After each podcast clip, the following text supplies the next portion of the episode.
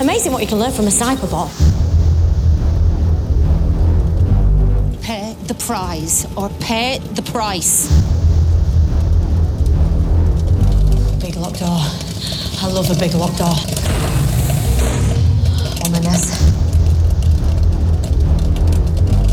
Never even heard of Moomin beings. I'm gonna look out for you, son. I'm not a kid. Call of Duty, man. I've trained for this. No! Where's the reload? Where's the reload? Where's the could have been slightly better. That's all this Very boring. Slightly better written, is also very That's all this very boring. Very cliche. That's all this Slightly very boring. Better written, better written, better written,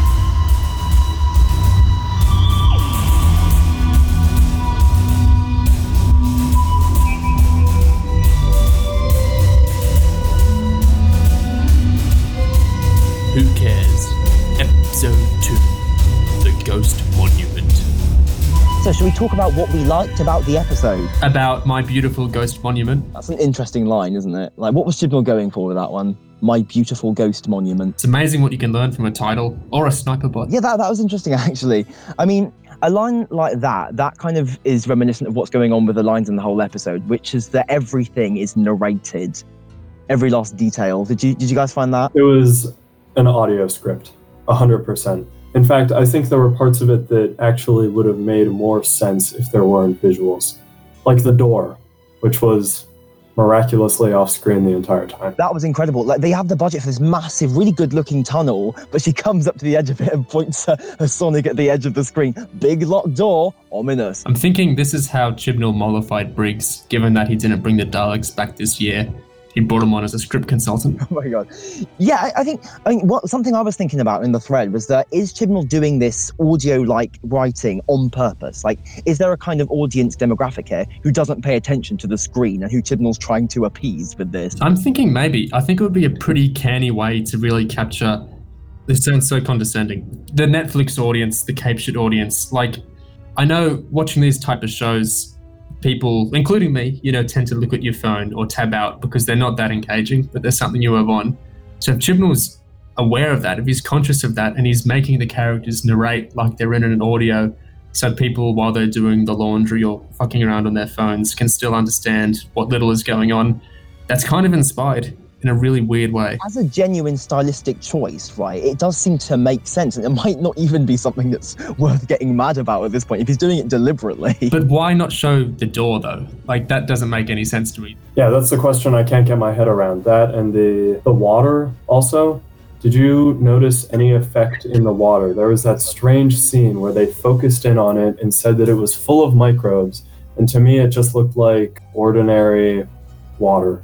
That was kind of that was kind of a, a classic Q-ish take where you have to imagine that anything is being done here. Like it's just water, but if we tell you it's full of flesh-eating microbes, you can kind of pretend that it's dangerous. Desolation was weird in how many Chekhov's guns, like the water, was set up that never went anywhere. Like the villain literally was rags this episode. Nothing else threatened anyone really, besides the sniper bots quickly dispatched. If we're talking about things that weren't followed up on, do you remember in the first few minutes there's talk about bonuses and how Epzo and Angstrom collect the characters as like bonuses, and that seems like it's going to come to something later. Like maybe they're going to be the, the characters are going to be sold off as a way for them to get an advantage in the race, but it just goes nowhere. Like Art Malik turns up and says no bonuses. So what was the point? We never even find out what it meant. Speaking of Epzo and Angstrom, so where do we all fall in the end? Team Angstrom, Angstrom till I die. Angstrom. I hate to say it because I feel like it's a betrayal of what I stand for, but Angstrom was so much more charismatic and interesting in the episode. An episode didn't lean into his schlock enough that, yeah, I'd have to go with Angstrom as well. That's a really good point about episode not leaning into the schlock. You know his comically edgy backstory where his mother abused him in order to teach him the lesson that you cannot trust anyone. I thought they played that so seriously, but it was so funny in how ridiculous it was.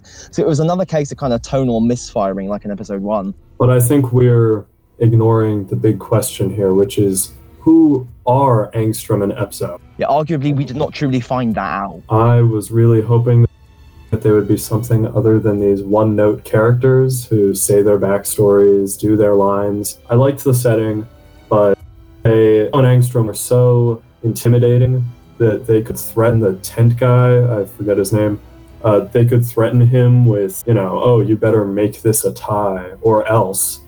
And yet they seem completely incompetent for the rest of the episode. The first five minutes establish their entire narrative reason to be, and their exposition has no bearing on anything that occurs later. So the marketing line about just who are they makes absolutely no sense. But it was particularly weird how in their first encounter with uh, Art Malik's character, I think his name was Ilin, in their first encounter with that, he's quite intimidating to them. He kind of menaces Angstrom, says, I'm not changing anything, this is how I'm doing it. And then in their last encounter with him, that it's completely reversed, and we don't know why they've suddenly gained the courage to stand up to this guy and threaten him with death. It, and we also don't understand why Art Malik's character gives in so easily after being so standoffish earlier. Like, what the hell happened? Well, perhaps in much the way Moffat used to leave huge gaps in Eleven's life for Big Finish to fill in, he's doing Big Finish a favour here with the eventual Epzo and Angstrom box sets and leaving so much for them to fill in. That's a good point. I mean, everything in this episode is essentially part of the Big Finish canon already. So Big Finish just kind of slotting in into a position that's already been filled out for them. What do you guys think about 13 so far in this episode, as of episode two? Oddly imperious in the gun scene. Like that was very Tennant, very Tennant 2.0. She does have a quite a kind of imperious vibe for this whole episode. In the first scene with Epzo, she's like, you know, Epzo's like, you think you can do this better? And she's like, yes, I can. And uh, she just sort of overrules him. And she's very, they, they make a point in this episode about how great she is and how much we should just trust her with everything. And the gun scene again was another blatant example of this. I thought she was behaving particularly Tennantish in that one. Do you remember when Chibnall and Strevens, before the premiere came out, were selling one of the greatest features of the series, how non hierarchical it was? That was incredible. It's so hierarchical now. That's just completely gone out the window. I mean, it's not even so much hierarchy at this point as it's just the doctor is there and everyone else is just sort of not. Like certainly the companions, they're not a part. If you know, a hierarchy suggests that there's a relationship of power. In the case of thirteen and her companions, it's there. It's just it's barely even a relationship, really, isn't it? I was really hoping that we would see something interesting from 13 in the there was one particular moment where I think Graham was going up the ladder and they were going to where there's the gas and they were afraid they wouldn't survive and she was looking at him so thoughtfully and I hoped that she was like trying to I don't know test it using him as the test subject. I don't know. I thought there would be something more to her thought process but it seems like she just says everything out loud. I don't know. It's taking me a while to settle into her portrayal of the doctor I wouldn't have expected any sort of master plan stuff from 13. I thought that moment where Ryan's afraid to go up the ladder and 13 gives him some advice on, you know, think about acetylene, stuff like that. That seems like an encapsulation of what they're trying to do with 13. And I like that well enough, even if it is basic. But it's so, it's such a contrast from, you know, like the gun scene, for example, where she's just saying, oh, you idiot, don't pick up a gun.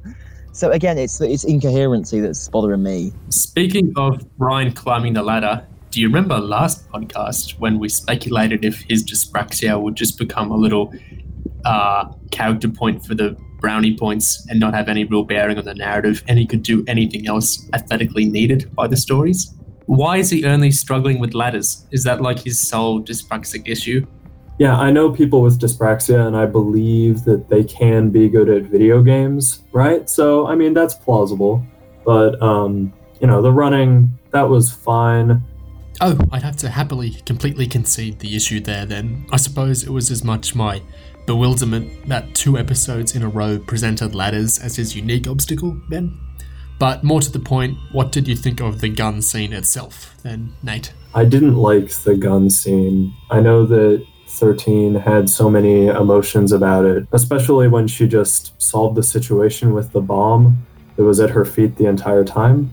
The gun scene itself, like the moment that you know uh, Ryan picks up the gun and starts running around blasting everything. What, how did you guys feel about that? I loved it. Hilarious. The most I've enjoyed the show since the series 10 finale. I thought that was exquisite, but it also feels like it's from a completely different script and a completely different show, which might be why it's so enjoyable. It felt like it was from a self aware show that knew it was being funny and a bit of schlock. Tosin's performance in that scene perfectly encapsulated what you just said there, Neo. He, by the end, he's just screaming, he's like, whoa! Like, he doesn't care about trying to take this character seriously anymore, and that's perfect. The point of view shots as well from the director's choice. It was all a bit of visual fun. It was a lark. It was funny. It wasn't so self-serious and dour. I love those POV shots. Like, I know some people complain about them, but you know, if you're if you're doing a sequence like this, you might as well have fun with it, right? Yeah, gamers have to rise up. Indeed. I thought the direction on this was all around so much better than on episode one. What, what were you guys thoughts? Oh, absolutely, yeah. Like it just benefited so much Straight from the opening scene. As instantly, we have these nice long takes going around the inside of Epzo's spaceship. Those were good. There were a lot of interesting shots where it kind of went really close up on a character's face while they were talking. Uh, kind of reminded me of the 50th, which used that for like the first half. It was kind of an effect. There was lots of close-ups on eyes near the start, weren't there?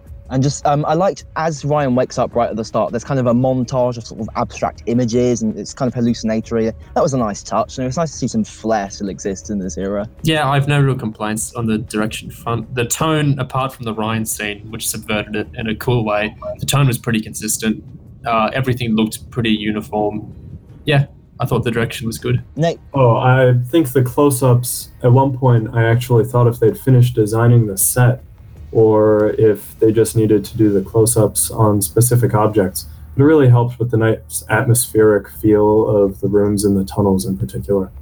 you might be onto something with that thing about them not having finished designing the set. If the scene with the big locked door is any evidence. This is the trouble when you're doing an audio script style story, is that you can't you kind of take sets for granted, and then when you realize you don't have them, you have to push up really close onto a character's face. One thing I noticed um, visually, but also structurally, partly in the script as well, is there are two virtually identical scenes of Graham waking Ryan up, done in the same way. I thought that was really weird and redundant. So we get one at the start when he's waking up in the spaceship, and then another one when I think they're on the boat, and it's just like, why are we doing this again? I saw a comment, I think, in the threads to this effect, but it was if this was in Classic Who and it was a serial, the boat would have sprung a leak at the end of the episode and we'd have to do a whole show and dance about how they got the boat going again. And I thought that was pretty funny and on point. fair, a scene where the boat sprung a leak would have been quite interesting given the water was full of flesh eating microbes, but of course we cannot see any scene where the flesh eating microbes become relevant. Speaking of getting eaten by flesh eating microbes, what was your reaction to when 13's really sh- uh, schmaltzy, emotional commercial theme started playing while she was lambasting Ryan about the guns? I mean, it's like it's like sensory overload at this point. Like I barely even registered that that was happening because everything is so all, all over the place. It was just another note being struck in this vast cacophony. It actually felt very Doctor Who to me in that it reminded me of all the times in series 5, 6, and 7 when I'm the Doctor would start playing at kind of inappropriate tonal times. Exactly. I mean, I don't. I feel like it was never quite this inappropriate in Matt Smith's era. That seems a bit unkind. Perhaps it was just overused. Well, it was definitely overused in Matt's era. But at least it had quite a few variations, whereas we had two little variations in this episode, but they're not that varied. So I worry that her theme's going to grate really fast, especially coming off 12s, which never grated because it was so dynamic and long and shifted a lot. This one is like 20 seconds of a loop that is the same. Um, what did you guys think of like the designated character moments in this episode? So like Ryan and Graham's brief conversation about you know, what would Grace say if she was here, stuff like that. It was kind of shoehorned in. I've noticed that they've, it, if it's not obvious yet, I didn't like this episode very much. And I know that doesn't agree with Neo, at least. Well, I gesture at the distinction between liking more than the premiere and plain liking. But anyway, yeah, what did you think of the what would Grace say moment? Yeah, it was shoehorned in. It was placed really strangely between two scenes of them doing the same thing. And I feel like there wasn't any transition. So it was just abrupt. I almost got emotional whiplash going from their kind of intense character moment to 13 just blustering in and saying, Oh, good job, you're making progress. I think it was Andrew Ellard on Twitter that said Ryan in that scene or those scenes you're talking about could have been written as an eight year old and nothing would have changed. Like with how sulky he was and the specific problems he was having with Graham. Like none of this was relating to him as an adult or a mature emotional being. He literally says, I'm not a kid at one point. That is ridiculous. And I think this issue of him being written at the wrong age plays into the Call of Duty moment as well. That the, the dyspraxia and the video games and the YouTube. Like that's how that's how a boomer would write a 12 year old, and not how a 19 year old would actually behave. Speaking of how people would actually behave, what did you think of the companions' reactions to coming inside the TARDIS for the first time? Don't get me started. I'm not sure I can actually get started on this. There just seems to be very little to say. Much like the characters. Yeah, arguably. I mean, I liked when Ryan just goes, "Get out." Like it's, it's, it's all quite sort of monosyllabic with with all the characters really, and they just it, Chibnall's, Chibnall's so determined not to do that bigger on the inside moment. He doesn't come up with something interesting to replace it. And yet he does do the redecorated moment.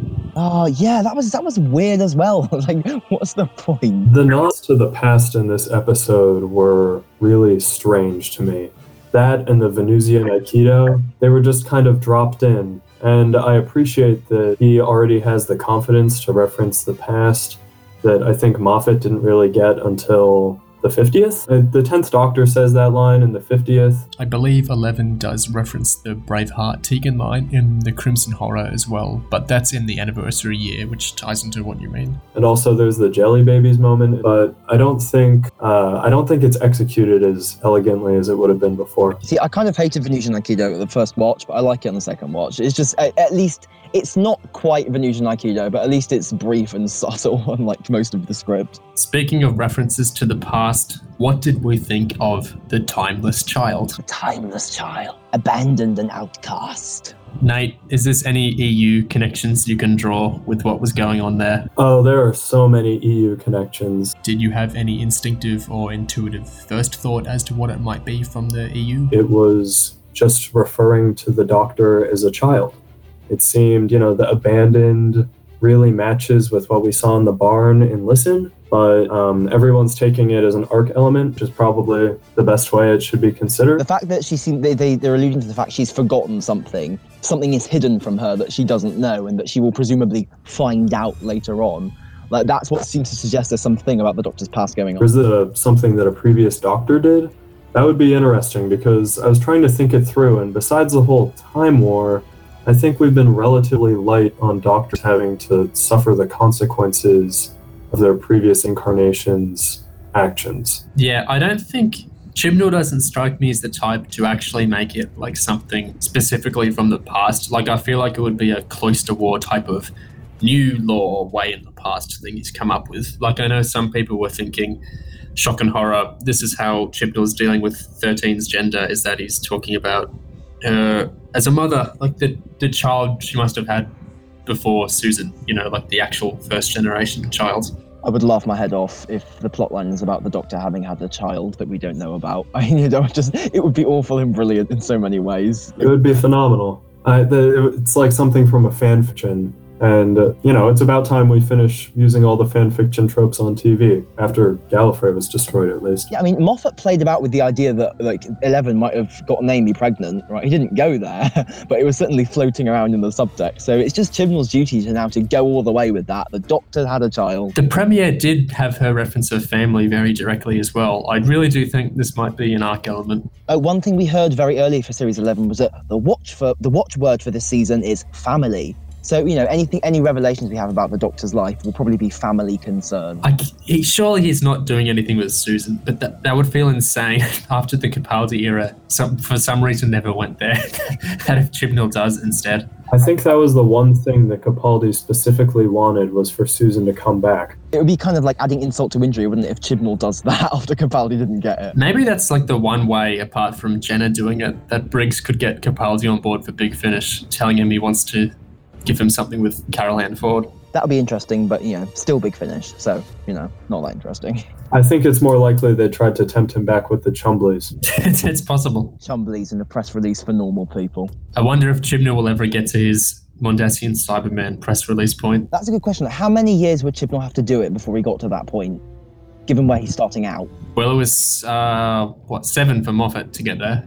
I mean, since we're talking about arcs, what do you guys think about the Stenza being revealed as the series' big bad? I love that it was literally 13 reading the script from the floor to how we got to that point. And that encapsulates the big finishness of it perfectly, doesn't it? It's just her reading it out. Can you imagine actually thinking the Stenza are what to anchor a series around? Like, uh, how is this possible? Why is he thinking like this, Chibnall? It's so weird, isn't it? Like, like it- the way the Stenza are set up in the first episode, you- they're not series big bad tier, right? He's literally, you know, it, um, Tim Shaw is such a joke of a villain. You cannot possibly conceive of him, this guy, and you know his civilization being, you know, this horrible and massive force throughout the galaxy. But that's what it is. It's particularly interesting to me because I feel like when Who finally got around to not just using classic villains as the Arc series villain, it was the Silence.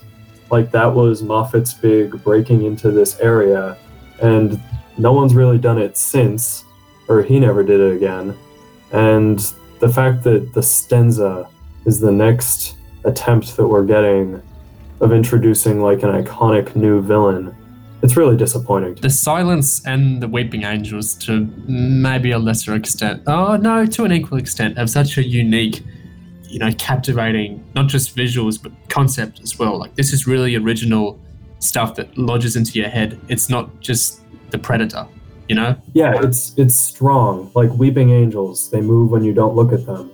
The Stenza, they have teeth on their face and They're really cold. yeah, it's I have some amount of hope that something interesting could come of it, but Yeah, the thing is, apart from the teeth thing, they are unutterably generic, aren't they? Chibnall wouldn't do this, but I'd like it if the Stenza were like totally subverted towards what, like a narrative substitution towards the end where you thought the Stenza were going to come be the big bads.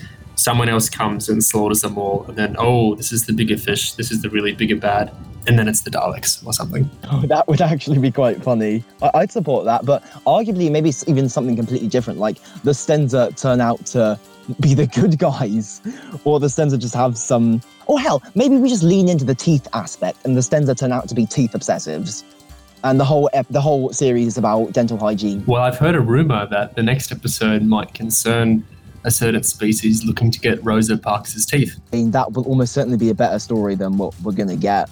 On the subject of monsters, how did you guys feel about um, Doctor Who and the Fabric of Death in this episode? I wouldn't have minded some for myself while I was watching it. See, throughout my rewatch of the episode, I, I just started noticing the bits that I didn't miss on uh, that I didn't see on the first watch, which is where they show you the rags lying about in the desert while they're walking through it on the way, and it's just so amazingly unthreatening. You get these music cues. Look, it's it's a rag, it's a fabric. I think the most interesting post in the threads about the rags was from the oncoming storm. I'll read it out verbatim because I think it's it's quite a good take. He says, "I'm not going to try and do his accent. Talking rags are actually a nice idea." An intelligent creature that exists in the form of rags, created by scientists as a weapon, and they survived in this terrible post-apocalyptic world somehow. Very, Terry, very Terry Nation and Stanislav Lem. It's not the best, but it has potential. The question is, why would you waste them? Why would you spend time on the sniper bots and all the pew pew shit? There are a couple of ideas like post apocalyptic creatures in bizarre forms, the space rally scientist forced to make weapons for their overlords, but they're mostly done away in one line of exposition, literally one line of exposition. And then we get tedious boat scenes and sniper bot shootouts instead of trying to do anything with these rags that Storm says have some potential. What do you guys think about that? Hmm, I mean, regarding the potential of the rags, I feel like Storm doesn't kind of address what could be done with the rags. On my rewatch, I thought maybe they could be like analogous to bandages somehow, because 13 says that they're, they're clearing out the wounded, and maybe they're maybe like they're, they're they're a twisted kind of bandage or something like that. At least something going on with the rag imagery, but it's not really there. We just get some you know dinner and bondage where they sort of start tying up the characters, and that's about it. I think you could do something visceral. Mummification that could work. You know, the idea that the bandages wrapping around you and kind of like constricting you. There's something that could, could have been done there. Could have been the remnants instead of, uh, yeah, just the, the rags floating around in midair. And, and also the fact that the, the fabric of death can be beaten with a knife, you know. I mean, of course, only idiots carry knives, but still. Only idiots carry knives. What a what a comeuppance for the doctor to be confronted with something that she tries to sonic away, to no effect, and then Angstrom whips out a knife. I thought that was they could have done more with that. I'm glad they didn't, but they could have. Speaking of Angstrom kind of one upping the Doctor, am I crazy for thinking that actress. Hmm, how to put this? Susan Lynch. Yeah, Susan Lynch had a lot of charisma and interesting line delivery and was kind of magnetic in a way that. I mean, this could be down to the writing because it's always more fun to be a villain or a side character rather than the main character who, by design, has to be a little more bland. Although Doctor Who normally subverts that by having the companions fulfill that. Anyway, do you think she would have been a better 13? Susan Lynch. It's quite possible. I think that if she had been cast as 13, the quality of the writing would have been the same for her as for Jodie.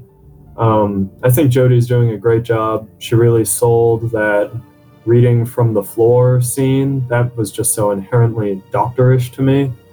But I'm really looking forward to seeing scripts that aren't written by Chibnall. I want to, this might be a case where the definitive take on the Doctor is written by someone other than the showrunner, which I think is unprecedented. Yeah, I'm trying to think. Uh, I guess for eight, the definitive takes came from either uh, who would it have been in the books? Orman and Blum. Yes, exactly. Kate Orman, definitely with Vampire Science, right after the horrific The Eight Doctors. Some would argue that the definitive take on Eleven came from Gareth Roberts in The Lodger, because they copy that a lot for Matt Smith after that point. I would, yeah, I would kind of agree with that, honestly. I think the Lodger is not quite given its due as possibly the strongest script in that series. It's insane how well put together that is and how much a perfect vehicle it is for Matt specifically, who's kind of riffing off Tennant more than we see now early in the series. When we have series six and seven and his later characterization to go on, we kind of view him in that lens. But you watch some of those early episodes and he's a lot more Tennant than I like. Well, The Lodger was originally a David Tennant story. So that's a very good point. It was a comic for 10, yeah. But you know, Rob, to his credit, Roberts did change it up a lot, and I think you know he gave that a lot of eleven specific attributes, like the football, for example. That's it was uniquely a Matt Smith thing. Something that frustrates me with how much Moffat reused or rehired Roberts was that he essentially got him to do the Lodger three times, with the Lodger closing time and the caretaker when Roberts does have more range than just like the kooky doctor in a relatable environment episodes. Though one wonders what Gareth Roberts might have done if he was unleashed towards first territory. To be fair, I think the caretaker is an interesting structural advancement from the previous two, just in terms of being more of a kind of a, a sort of a farce with lots of more things going on at once although we are slightly getting off track here. Yeah, let's not even touch the politics of that episode, what it says with the soldiers, and whether the two different writers towards it contributed to much of the tension there. That really would be an interesting discussion to have. I never thought about, yeah, whatever, that's for another. Speaking of uh, things that aren't the Series 11 we're getting, someone posted this earlier today. Uh, it was a quote of Capaldi's from the hiatus year, 2016, and I think it's really interesting to consider now. It was Capaldi talking to BBC Radio Scotland saying, I haven't made my mind up. I've been asked to stay on, which is lovely, and I think Chris Chibnall's fantastic and a wonderful choice. To be perfectly honest, it's so far away in the future. You know, Doctor Who was a very difficult thing to say goodbye to, and I don't want to make that decision right now. They've asked me to stay on, so when I am forced to make that decision, I will make it. That's so fascinating to me that they asked him because it seems so much more sensible from a marketing strategic standpoint to get rid of him. Because you his era was it proved toxic for the ratings, so to speak. So interesting that they wanted to keep him on. I normally try to read between the lines in the BBC stuff, but honestly, from what him and Chibnall say, I kind of believe that Chibnall was totally open to keeping him on. And then presumably doing his female doctor after a series or two or whatever of Capaldi. On the one hand, I'm really glad that's not what happened because I think that they had three phenomenal seasons. But at the same time, I'm kind of interested to see what Chibnall would have done with a doctor that wasn't his to define. To be honest, I worry that it would have been even less than what he's doing with the Doctor that is his to define. I think New Who absolutely needs a Doctor spanning showrunners, though. We've had a showrunner spanning doctors two times, but I really want to see two different takes on the same actor in the same character. Well, depending on Chibnall, when Chibnall leaves, we might get that, and we might not. Jodie seems more positive towards the show than even Tennant did in his first year in terms of how not tired she is. So who knows? In three years, we'll see. There is always time. There's always time. What do you guys feel about um, the new TARDIS? Yeah, Can I take that as your answer? I like it. I like the look. I like the crystals. I'm open to it. Um, if the walls really do move when it dematerializes, that would be really neat. But um, yeah, it's something. I like the idea of the wall patterns being uh, from when you look up from the ground in a certain type of forest, the negative space between the trees being like this weird cell structure. Like that's cool and very Doctor Who to base part of the TARDIS on. But there's a bath plug on the console that's not connected to anything. There's barely anything on the console at all. There's a little crystal TARDIS there for some reason. There are still enormous screws in the pillars that make it look unfinished. The lighting is the light like it looks like a proper mess to me. I find it so hard to get a handle on what's actually going on in the console to actually see it. Just because the way it's lit and designed, it seems to want to distract you from what's actually there. Like there's no like there's no there aren't any coherent eye lines or sight lines in that console room, especially with those pillars getting in the way every time you try to look at it. Yeah, the actual spatial geography of it makes me feel pretty sorry for the directors, especially in comparison to the expansive 360 TARDIS we had last time. It really does. And I think part of that was, well, it wasn't helped by the zoom in directing style that we already talked about. Um, and I think that's part of the reason why it didn't feel so cohesive. But my hope for the Crystal TARDIS, by the way, is that it's connected to the chameleon circuit somehow. And I would love it if Chibnall changed the shape of the TARDIS. That's something that's completely unfeasible for the BBC. But if it were to just change for one episode, I don't know. That'd be nice. If they're taking so many cues from Big Finish, they should try doing an arc with the different colored TARDIS. I love that arc. I really do. Let's get a pink TARDIS, you know? Let's just make it real. Make it happen. They did mention the green police box, right? Yeah, that one's real. Isn't it? See, that's that's sort of. I mean, it's, it's, that's a nice detail. But Yaz saying that line when she says, "Oh, the one in town's green," this doesn't make any sense. It's it's still a nothing line, despite having an actual real detail of geography in there. I can't help but love it though because it's so not Netflix. It's so not Kate. Like it's literally exclusionary to me, to Americans, to everyone that's not a Brit, you know, in Sheffield, which I love. I love that Chibnall's still got a little elitism about that. And yeah, I'm not sure how elitist that actually is. Like, does he does he actually expect the audience to know or care about the Sheffield Police Box, or is he just putting in a detail that he thinks will demonstrate that these characters are relatable and human and really live in our world? Speaking of strange lines, what were your thoughts on? Well, I thought it was strange. The section toward the start where the doctor explains why they can all understand English. That was an issue to me because the last, I think Andrew Ellard said this as well on Twitter, the last episode went to the same well of implants. Like, has Chibnall lost his imagination this quickly that we're using the same, like, low stakes world building stuff for different reasons? Like, it felt weird. It felt almost intentional. Not that I think it was, and how repetitive it was. There is one small possible advantage of the whole translation implant stuff, which is that it allows to draw attention to the fact that we still need the TARDIS. Because the 13 says, if I had my TARDIS, you wouldn't need this stupidity. And the whole episode is about trying to get back to, well, is in some sense about trying to get back to the TARDIS. So I'm not saying it's good, but there is maybe a, a small justification for it. Yeah, that makes sense. It seemed realistic. It was really trying to give some attention to detail, which kind of made it hurt all the more when it wasn't realistic. It's not even necessarily in a bad way, but I think that is really specifically a Cape Shit thing. Like this all started with Batman Begins in 2005 when it went to all that work grounding every single fantastical element of Batman, like why he would put a bat on his chest, why he could fight like a ninja, trying to ground it in some real science. And then, you know, Nolan's work there, it's like blockbusters now are still feeding off what he did there that audiences responded to so much. And certainly all the Cape Shit Chimney was watching, uh, like The Flash and whatnot, do the same thing of trying to ground every little thing so an audience isn't pushed into too imaginative or fantastical a space. I think it really keys into that, which I don't really like because I like the weird, unexplained stuff in Doctor Who, but I think it is a stylistic move now that I think on it. Kind of on that note, like Angstrom and Epzo, okay, we, we, we assume that we haven't necessarily gone into the far future or anything, but they look completely human despite the fact that they have this bit where they're like, what's a human? I'm not human, we're not like you. And like there's there seems like to be an opportunity to come up with an alien species there that's just not taken. Like everything just looks they just look like steampunkers or whatever the hell. I just took that as a, as a Gray's reference, you know, to Rassilon's genetic, you know, empiricism. Yeah, yeah, whatever. But you know, I think what made Epzo alien was that he was wearing earrings. I think that was Chibnall's commentary. Um, yeah, I wasn't convinced by that.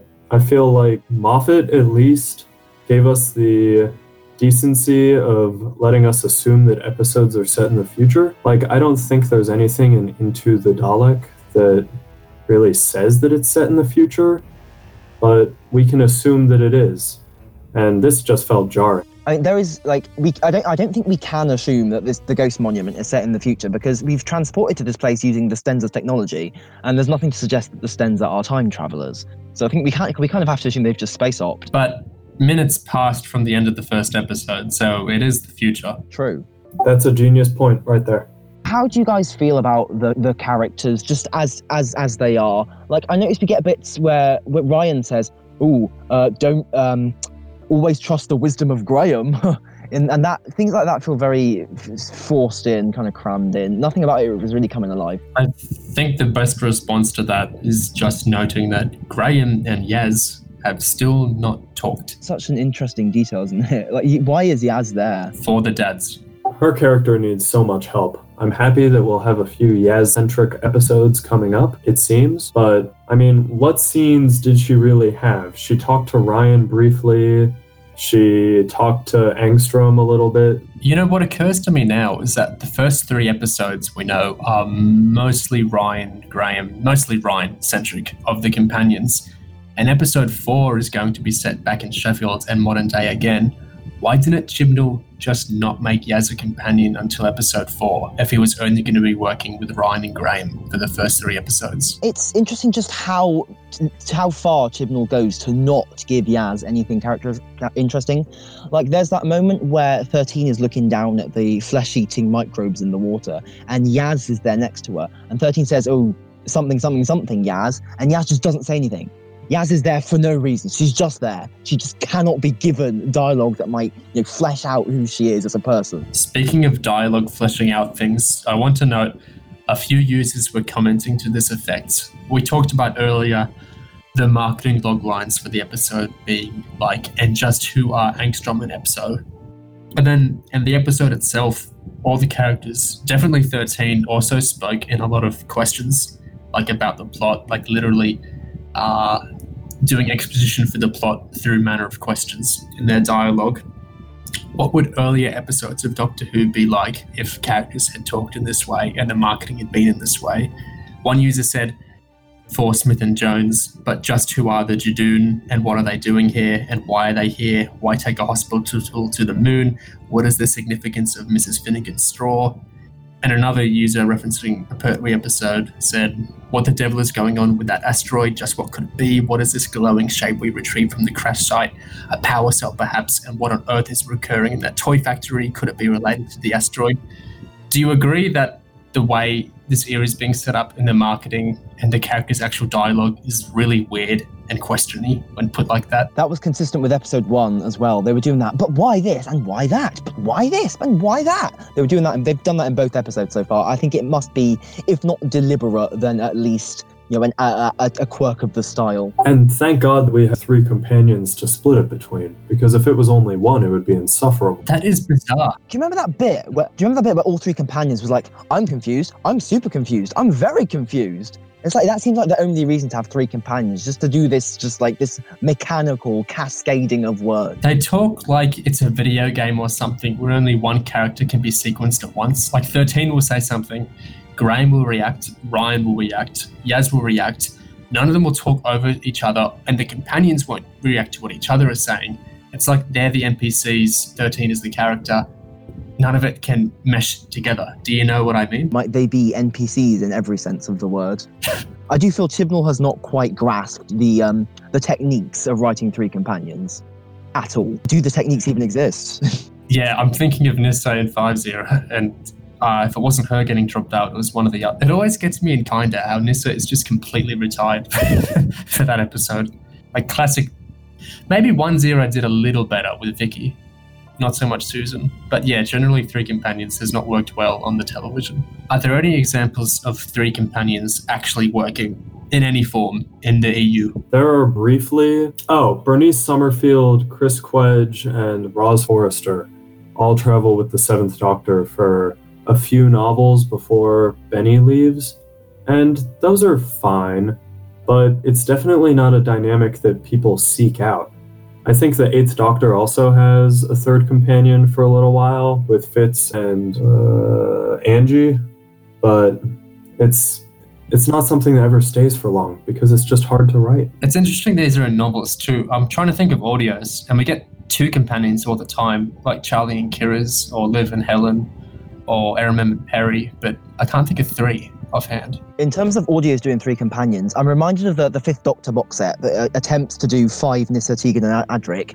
And the way it approached that, we got um, Psychodrome, which was a nice story which actually kind of made it work because it gave each of the characters a psychological kind of through line and a way of addressing their character. But it had to do that in a very formalistic way by splitting up the characters and the world around the character psychologies. It's a bit of a god complex thing. And I feel like if you don't do something like that, it becomes very difficult to juggle three companions in a, in a sort of linear kind of short episode structure. This doesn't have good tidings for when we have three guests on the next podcast.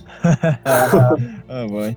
I feel like if Chibnall was outright kind of retiring one companion for each episode, I'd respect what he's doing a little bit more. like, at least you're being honest. Nate, do you know that Davison line about why he only had three companions? He was concerned that the BBC only gave him so many companions because they were afraid that he wouldn't be able to pull off the performance otherwise. And I don't think Jodie needs that. Davison did. And arguably, the companions aren't really helping at all, like even performance wise, right? If they were assigned to like help, you know, carry Jodie's performance, they're not doing it. Because, like, Bradley Walsh, for example, he gives me an impression that he's a bit bored at times.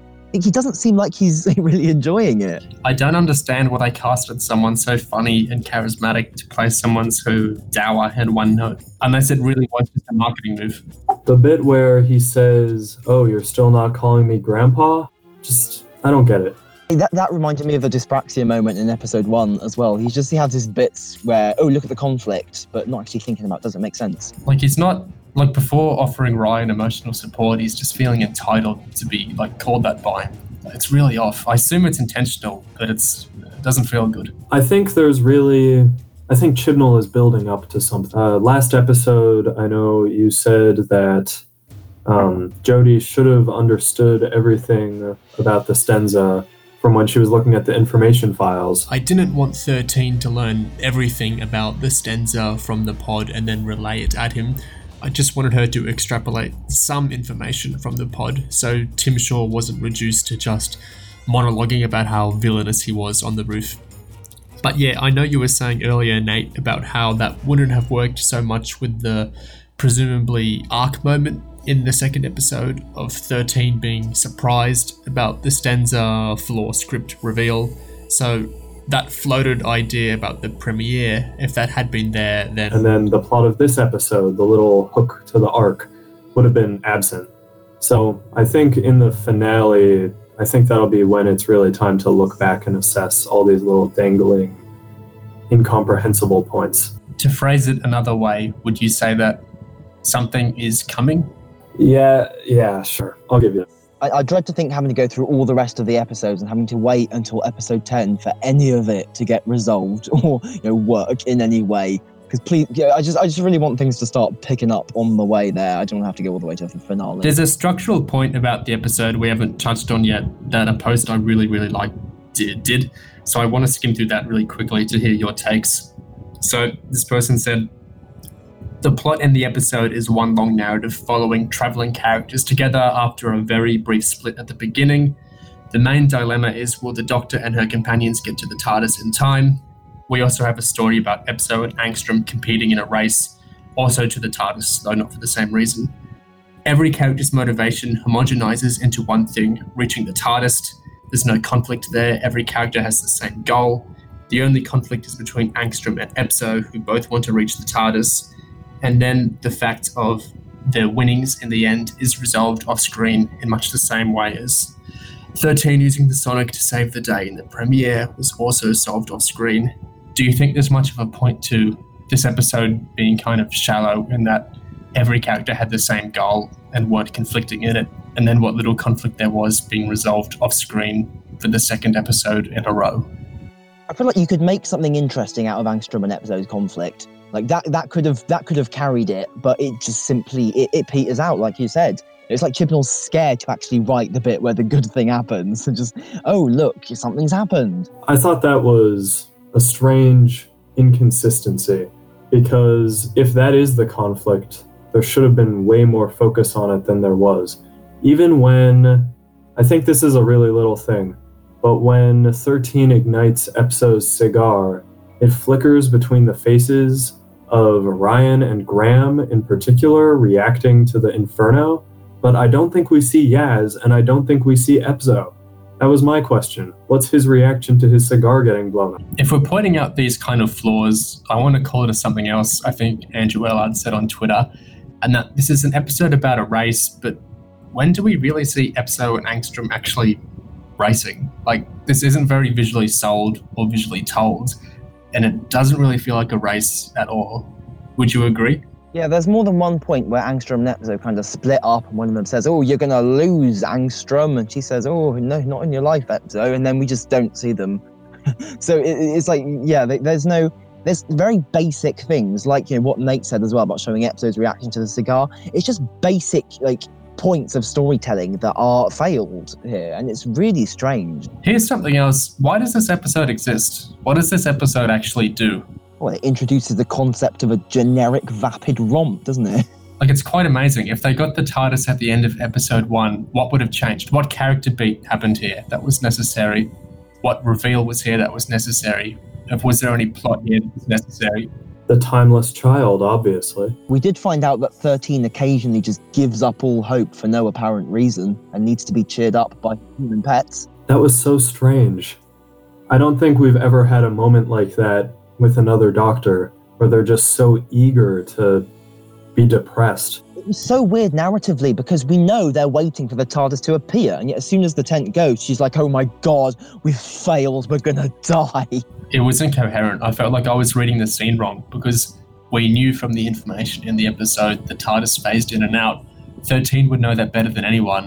Why was she suddenly going mad over it not phasing in quite yet when she knew it was going to soon. It's like Chibnall wanted to give the Doctor some interesting emotional material, but didn't have a decent justification for it. Just like earlier on in the episode, Chibnall wants to introduce the fact that the Doctor's a pacifist and doesn't like guns, but he doesn't have a good justification for it. So we get this whole thing about don't shoot robots. It's the same thing. He wants to hit these beats, but he can't contrive good reasons for hitting them, but does it anyway.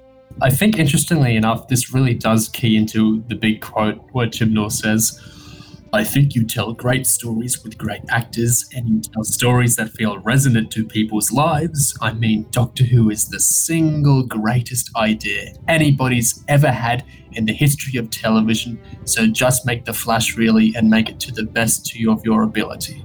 Just make it, really. Just make it. We just watch it, really. Don't think about it, just fucking watch it. Not for much longer. We can only hope. By the way, I feel like this is a good time for me to mention that I never really got back to you, Neo, on who the Timeless Child obviously is. I think that it is specifically from the first Doctor short trip, The Little Drummer Boy, where we find a humanoid TARDIS who's a little boy. And I always thought that was something that was such a radical idea that was never followed up on just a humanoid TARDIS in Big Finish of all places. Yeah, so that's what I'm that's what I'm shooting for here. Obviously, the audio like scripts, the negotiation with Briggs. Was that one with Sara Kingdom, or am I mixing it Yeah, up? Sara Kingdom, Steven Taylor's in it too. It's set, set during Dalek's Master Plan, right? Yeah, It's funny you say that because this is the week we had a Series 11 writer explicitly say he read a 10th Doctor new series adventure to make sure he wasn't tripping over it.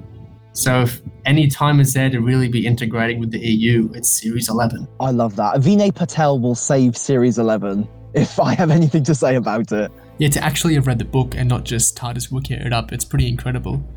Oh, Nate, what do you think about how the TARDIS Wikia has had the redesign and BBC America is specifically been working with them and looking into it and whatnot? I can't believe someone from BBC America is looking at it seriously. Looking at their TARDIS Wikia, yeah, it's it's crazy.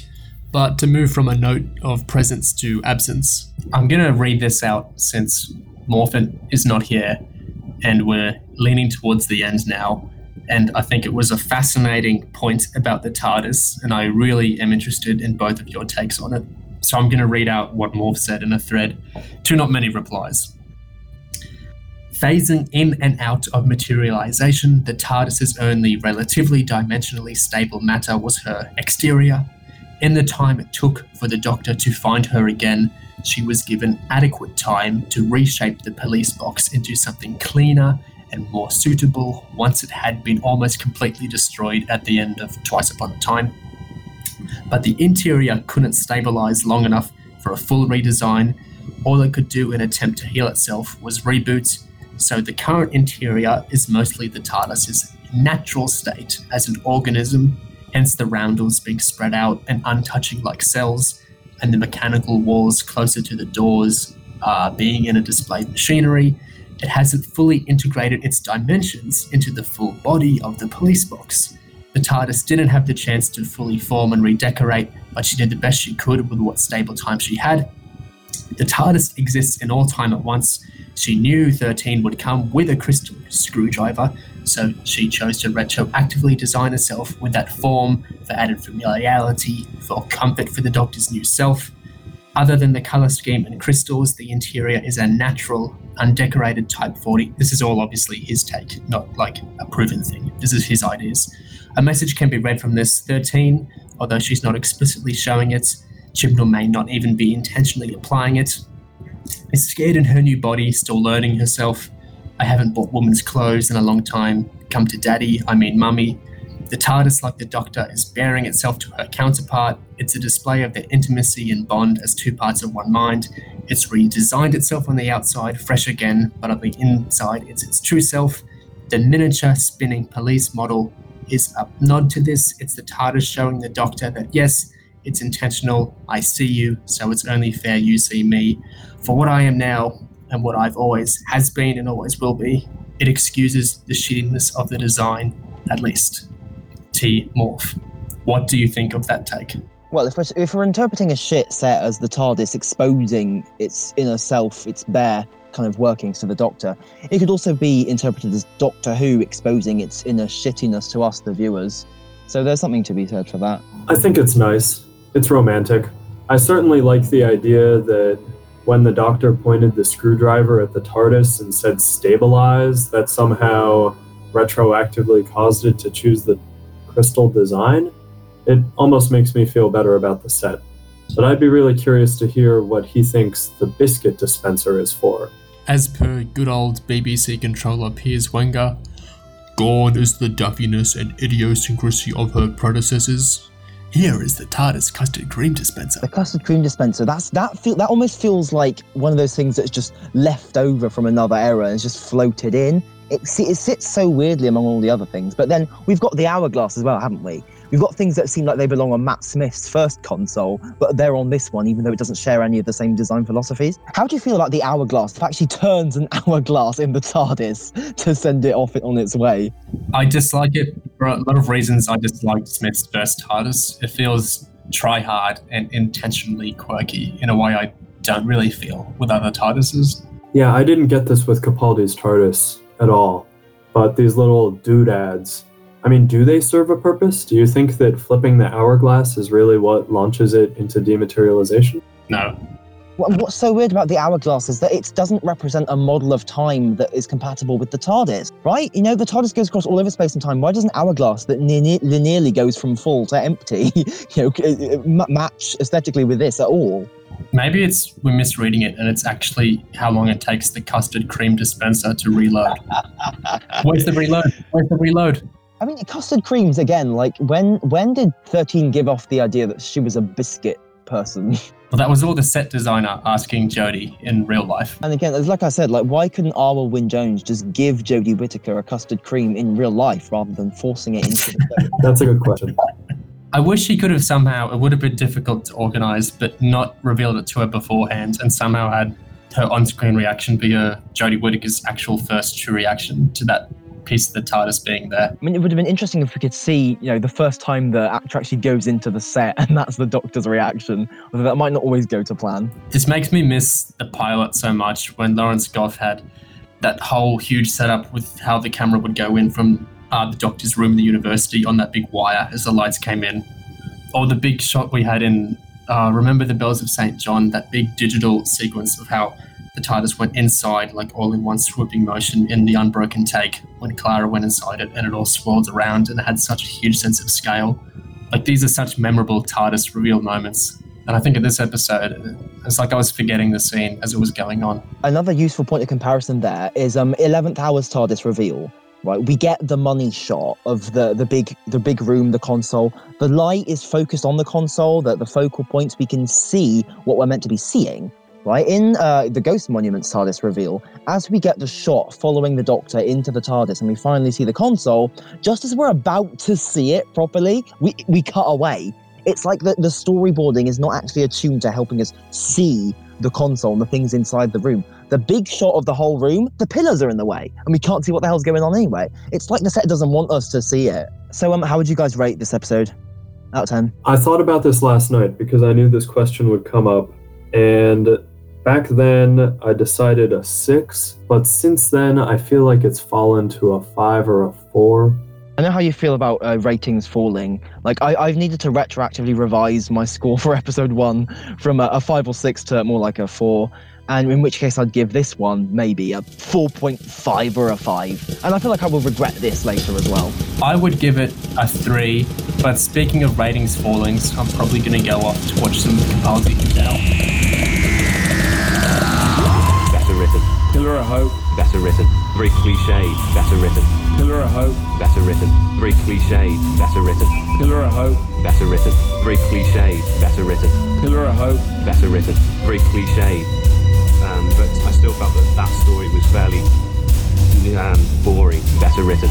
Pillar of Hope. Better written. Very cliche.